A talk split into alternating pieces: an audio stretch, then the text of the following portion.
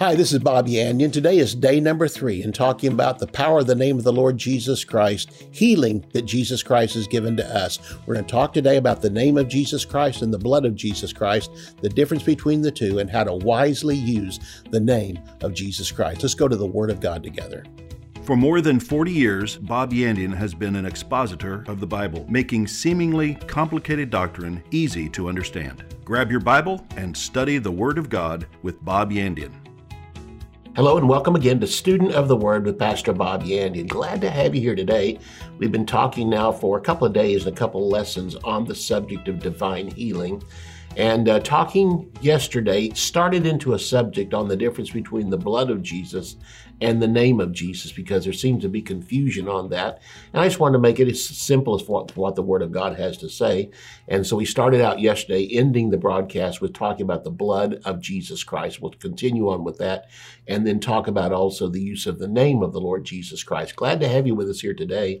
I'm teaching on the subject of divine healing, the fact that it came from the cross of Jesus Christ. Not only did Jesus die for our sins, but he also died for our sicknesses, our diseases, and by his stripes we are healed. The blood of Jesus took care of our sins, but the broken body of Jesus took care of our sickness and our disease. That's why in communion we have two elements. And one speaks of uh, internal healing, that is the uh, salvation, and one is external healing in our body.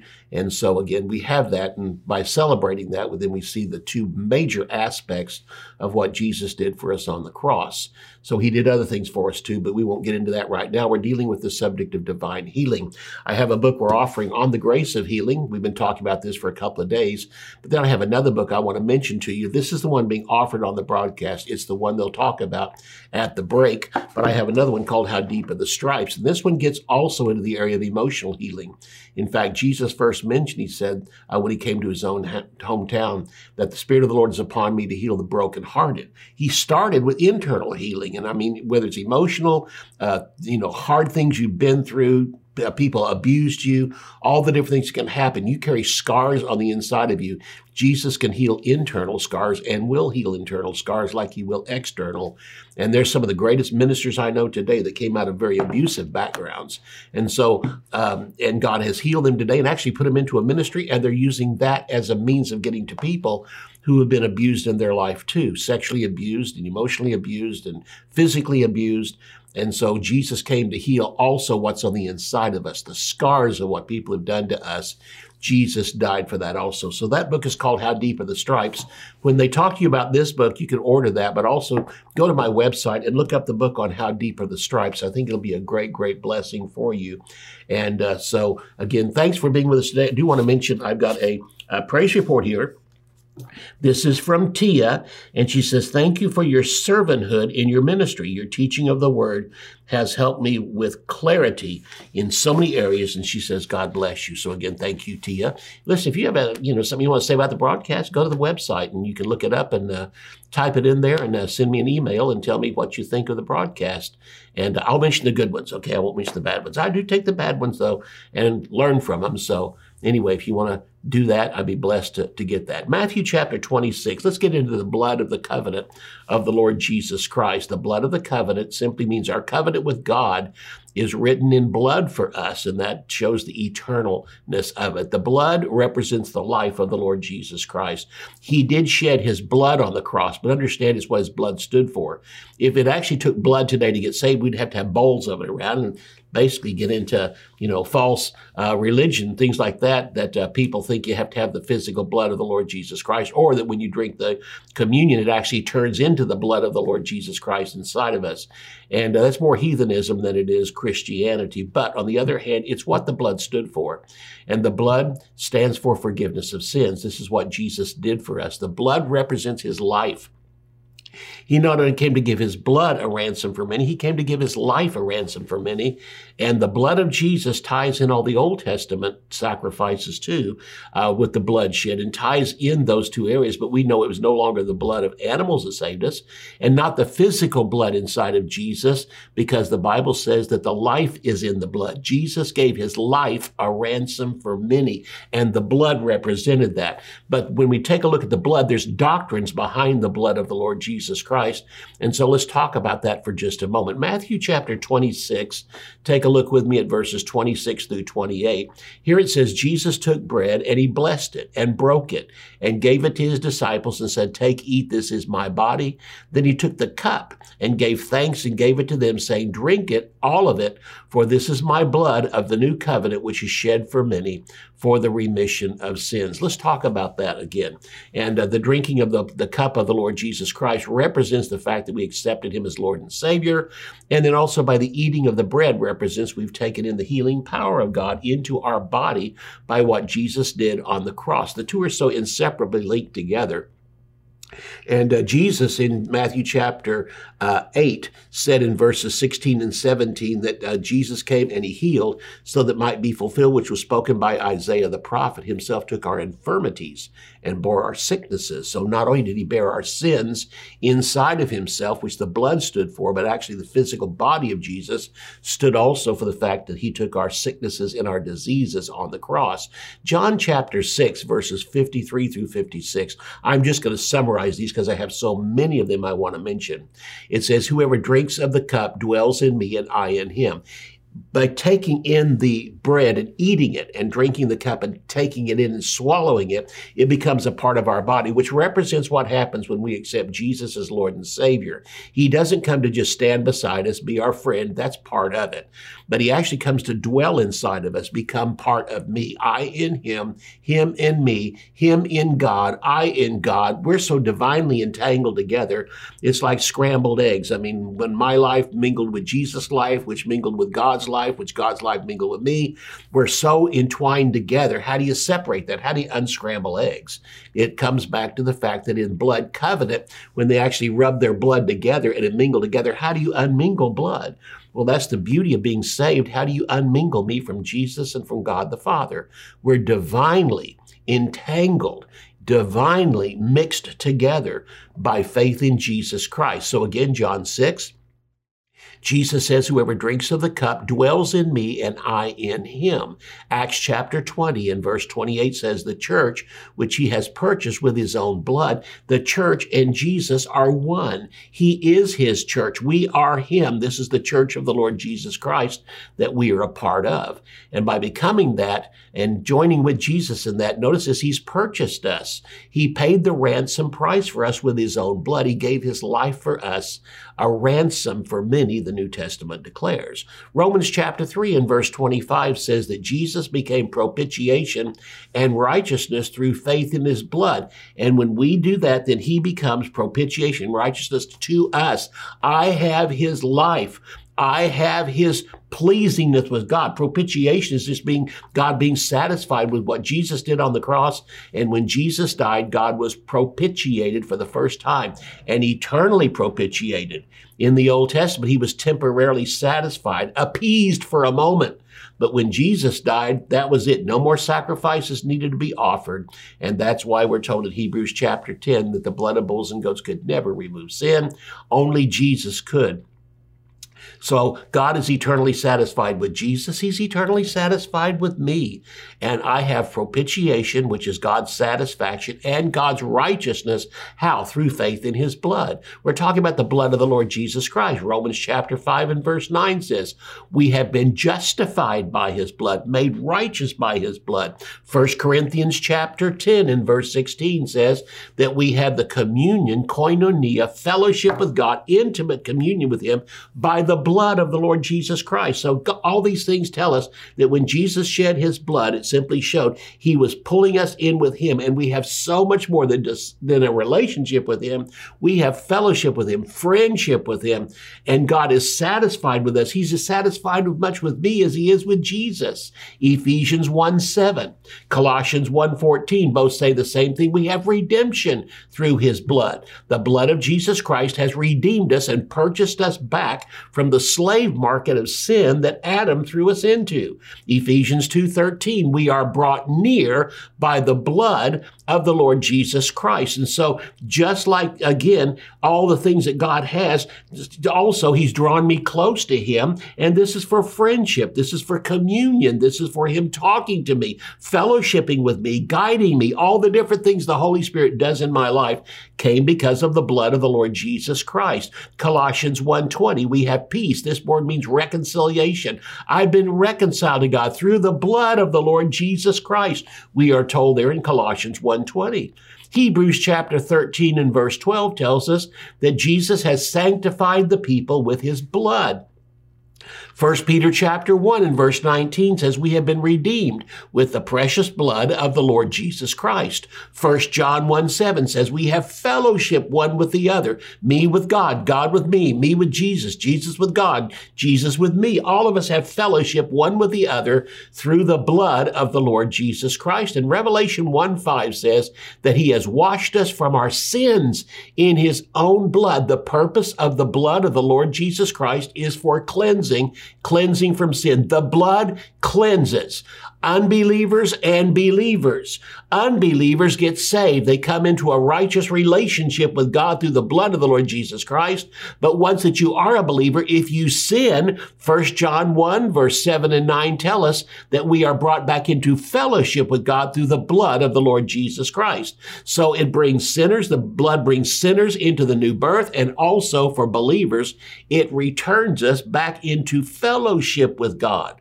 And so again, it keeps believers in fellowship with God, or if the believer gets out of fellowship with God, it returns them back to fellowship with God. 1 John 1 7 and 1 John 1 9. So there we have the essence. Oh, listen, we could go on the blood for a long time, but let's switch now and talk about the name of Jesus. We have the blood of Jesus, and I'm going to say it right here. The blood of Jesus has one major purpose to, uh, to remove our sins. As a sinner, to remove our sins and make us a Christian. As a Christian, to remove those daily sins we have committed when we come when we come to the Lord and we confess them to him. He's faithful and just to forgive us of our sins and to cleanse us from all unrighteousness. Oh, the blood of Jesus, how powerful it is. But we're not going to switch to the name of Jesus because that has a different role in our life. This is where we have authority. Philippians chapter 2, let's take a look at verses 9 through 11. God also has highly exalted him, that's Jesus, and given him a name which is above every name, that at the name of Jesus every knee should bow, of those in heaven heaven, those on earth, those under the earth, and that every tongue should confess that Jesus is Lord to the glory of God the Father. Oh, the power of the name of Jesus. And in the second half of this broadcast, we're going to be talking about the difference between the blood of Jesus and the name of Jesus and how that those two affect our life tremendously. The blood of Jesus has forgiven me of my sins, but the name of Jesus gives me authority. In the name of Jesus, I can come against demons and sickness and all these things. That's the power of the name of Jesus, and we need to rejoice in that. So I will see you right after the break is over, and we'll continue talking at that time about the name of the Lord Jesus Christ. How much faith do I need to be healed? In The Grace of Healing, Bob Yandian answers this question and reveals the missing ingredient to the healing you've been praying for grace. Throughout church history, the doctrines of grace and faith have been taken to separate extremes as they relate to healing. The result is that many believers struggle to receive healing from God. Those on the side of grace deny the need for faith, believing that God only heals a select few.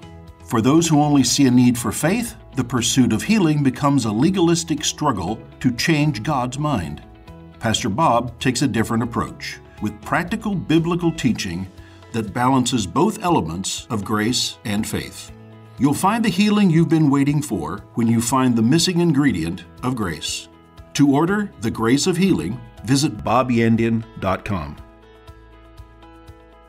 With sin, Adam opened the door to every spiritual and physical curse for all mankind, including sickness.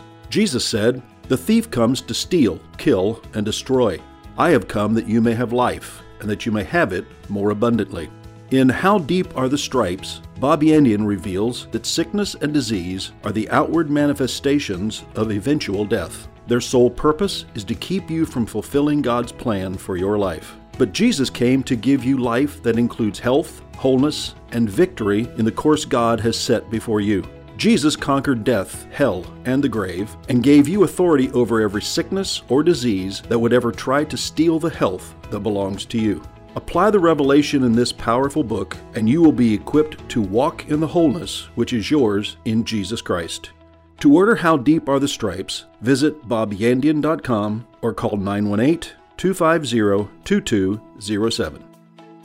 Bob Yandian Ministries is training up a new generation in the Word of God. Because of your generosity, this teaching ministry is able to change countless lives. You will never know until you get to heaven how many people received Jesus, were filled with the Holy Spirit, healed, or found God's will for their life through your support and prayers. If you would like to become a partner with Bob Yandian, visit bobyandian.com and click on Partnership. We just finished talking about the blood of the Lord Jesus Christ and what it is for. The blood of Jesus Christ cleanses us and cleanses sinners. It cleanses a sinner when they come to Jesus. When they become born again, the Bible compares that to washing a person. We are washed by the blood of the Lord Jesus Christ because nothing can remove sins. Water can't, soap can't, uh, all your, you know, the fact that you can cry over them or, or bring them to God and, and say how bad you are and all this. No, no, that does not cleanse your sins. Religion doesn't cleanse your sins and, and doing good works doesn't cleanse your sins and being nice to people and giving giving money to good charities, those things are fine. But you know what? None of that will cleanse your sins and get you to heaven. What can cleanse your sins only is the death of the Lord Jesus Christ. The blood of Christ speaks of the death of Jesus Christ for us. And the blood of Jesus Christ, we're said in the Word of God, cleanses us from all unrighteousness. As a sinner, it removes you out of Satan's kingdom and brings you into God's kingdom. The blood of Jesus Christ removes you from being a sinner into a saint. The blood of Jesus Christ removes you from a life headed for hell to a life now headed toward heaven forever and forever. I mean, there's eternal results with the blood of the Lord Jesus Christ. And the first place it, it comes into our life is the moment we accept Jesus as Lord and Savior.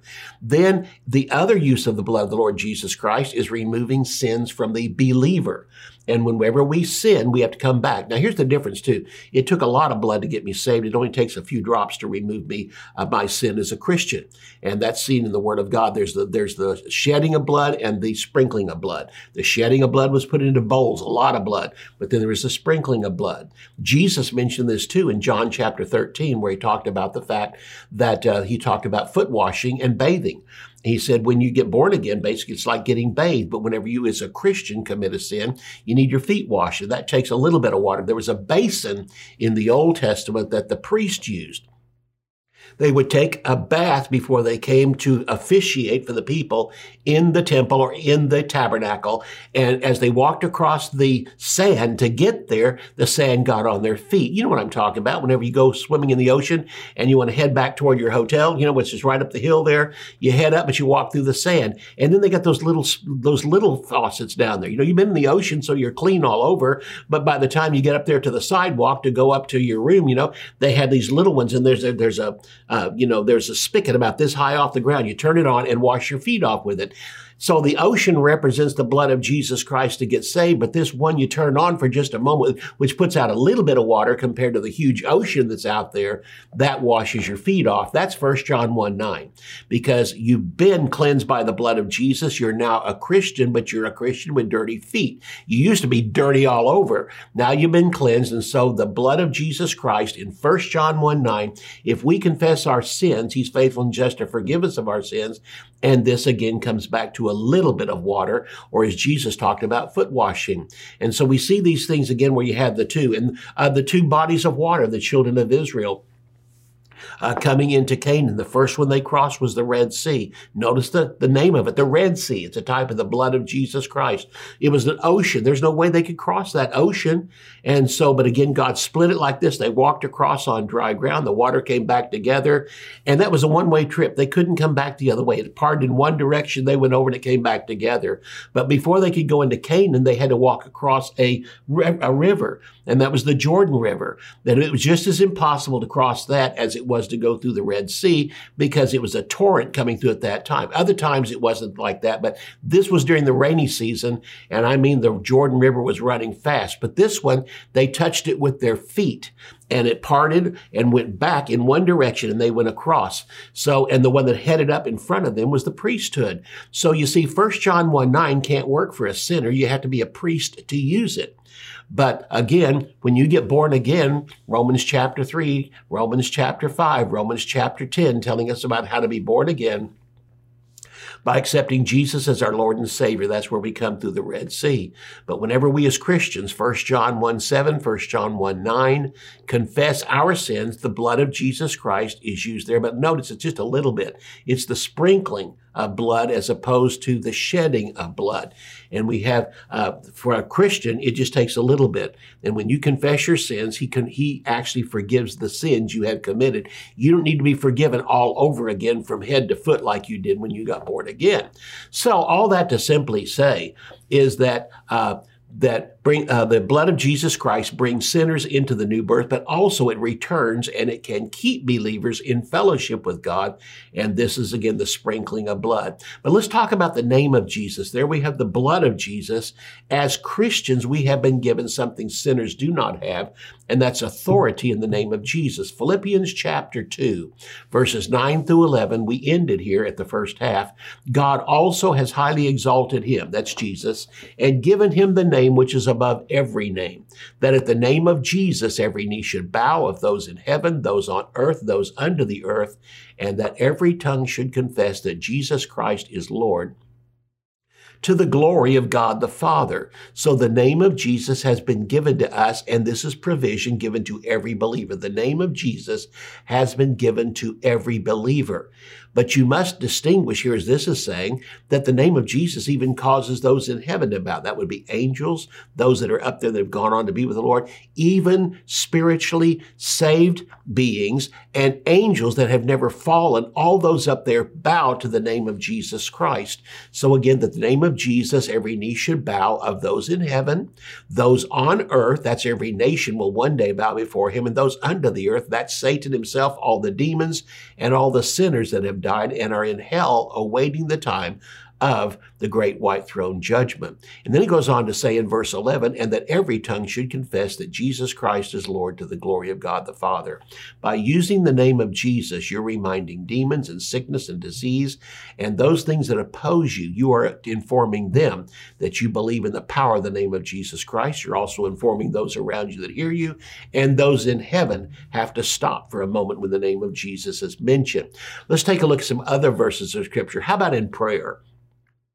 John chapter 16 and verse 24 says, Before now you have asked nothing in my name. Ask and you shall receive that your joy may be full. Notice he said, Up until now you've never prayed in my name, but I'm giving you authority in my name. And that the moment you believe in me, accept me as your Lord and Savior, you have use of the name of Jesus Christ. And the use of the name of Jesus Christ brings you results. And the first place it brings you results in, John 16, 24, we just read, is in prayer. That when you ask and pray, pray, you pray in the name of the Lord Jesus Christ. God, uh, Jesus even told us in uh, the Lord's Prayer that when you start your prayer, start it out to the Father. But now he's telling us later on here in the book of John that once you receive him as Savior, now you, you end it with his name. And so you've asked nothing in my name. That's why when we pray, we pray to the Father and we end the prayer in the name of Jesus. Then casting out of devils. Christians have that ability, have been gifted with that at the new birth, and we have authority over demons. Luke chapter 10 and verse 17 says this, and the 70, that's beyond the 12, it's now gone into 70 disciples, returned again with rejoicing, Lord, even the devils are subject to us through your name. So demons have to back off and it can be cast out and removed by the name of Jesus. How about healing? Acts chapter 3 and verse 6. Then Peter said to, this was the man at the gate, beautiful, silver and gold I don't have, but such as I do have I give to you. In the name of Jesus Christ of Nazareth, rise up and walk. Notice that the name of Jesus Christ has power over sickness and disease and paralysis here in this case. The Great Commission, Mark chapter 16, verses 17 and 18 says, These signs shall follow those who believe. In my name they shall cast out devils. So that amplifies the, in my name the rest of it too. So in my name they'll cast out devils. In my name they shall speak with new tongues. In my name they shall take up serpents. And in my name if they drink any deadly thing, it will not hurt them. They shall lay hands on the sick and they shall recover. Again, done in the name of the Lord Jesus Christ. So this is the name been given to us. When they prayed, uh, that when Peter and John prayed, they said, the name of Jesus Christ of Nazareth, rise up and walk. I want you to notice this. It's the name of Jesus Christ of Nazareth. Deity didn't come from Nazareth. No, humanity came from Nazareth. We don't use the name Christ when we do this. We use the name of Jesus or Jesus Christ, emphasizing his humanity. The one that purchased the right for us was not the fact that God did it. It's a human being without sin, was born without sin, lived without sin, and then died on the cross without sin, has given us the name that's above every name, and it's a human name. The name of Jesus was extremely popular in his name. There's two other Jesuses found in the book of Acts. And so we come back to it. It's really not the name of Christ, although people use the name of Christ, and that's fine. He is known. That is a title for him, but Christ refers to his deity, not his humanity. We're told in Acts 10:38 how God anointed Jesus of Nazareth with the Holy Spirit and with power. If he can anoint Jesus of Nazareth, he can anoint Bob from Bixby, Oklahoma. He can anoint Bill from, you know, Nazareth, Pennsylvania. It comes back to it again that your human name is recorded in heaven, but God has given us the human name of Jesus, which has to rub it in the devil's face. We're not casting out a devil by the name of God, but a human being that was came to this earth, lived a perfect life, died a perfect death, and then at resurrection has taken that name and exalted it above every name in the universe. So let's talk for just a moment about the name of Jesus. Okay. It is authority that's been given to the church. The name of Jesus is the authority given to the church. Okay. Our authority comes by using the name of the, of Jesus Christ, the Son of God, the one right under God himself. And we, on top of that, we use his human name. And this is what, again, is, has, you know, when Satan had him and had him there in hell for three days and three nights, thought he had him. But the beautiful thing was when our sins were forgiven and totally forgiven, he couldn't hold Jesus because Jesus had no sin and he had to be raised from the dead. The blood does not give us authority. The blood removes sins. It's the name of Jesus that gives us authority over Satan. So we don't plead the blood. You won't find any scriptures the Bible says we're to plead the blood. We don't draw bloodlines. There's no scripture on that. We use the name of Jesus. The name of Jesus is our power of authority. So we don't plead the blood. We use the name. And what has been given to us in Philippians chapter 2 and verse 9, and God has given him a name which is above every name that at the name of Jesus, every knee should bow in heaven, on earth, and things under the earth. This is the beauty of the name of the Lord Jesus Christ given to us. All I simply do is come back to this. God has given you the new birth and forgiveness of sins. That's the operation of the blood of the Lord Jesus Christ.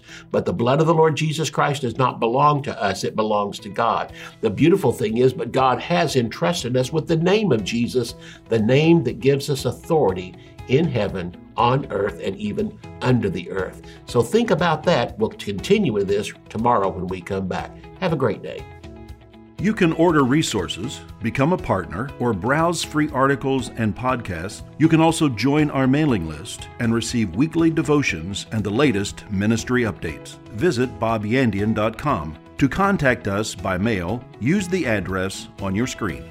Thank you for watching today's broadcast. We'll see you next time on Student of the Word with Bob Yandian.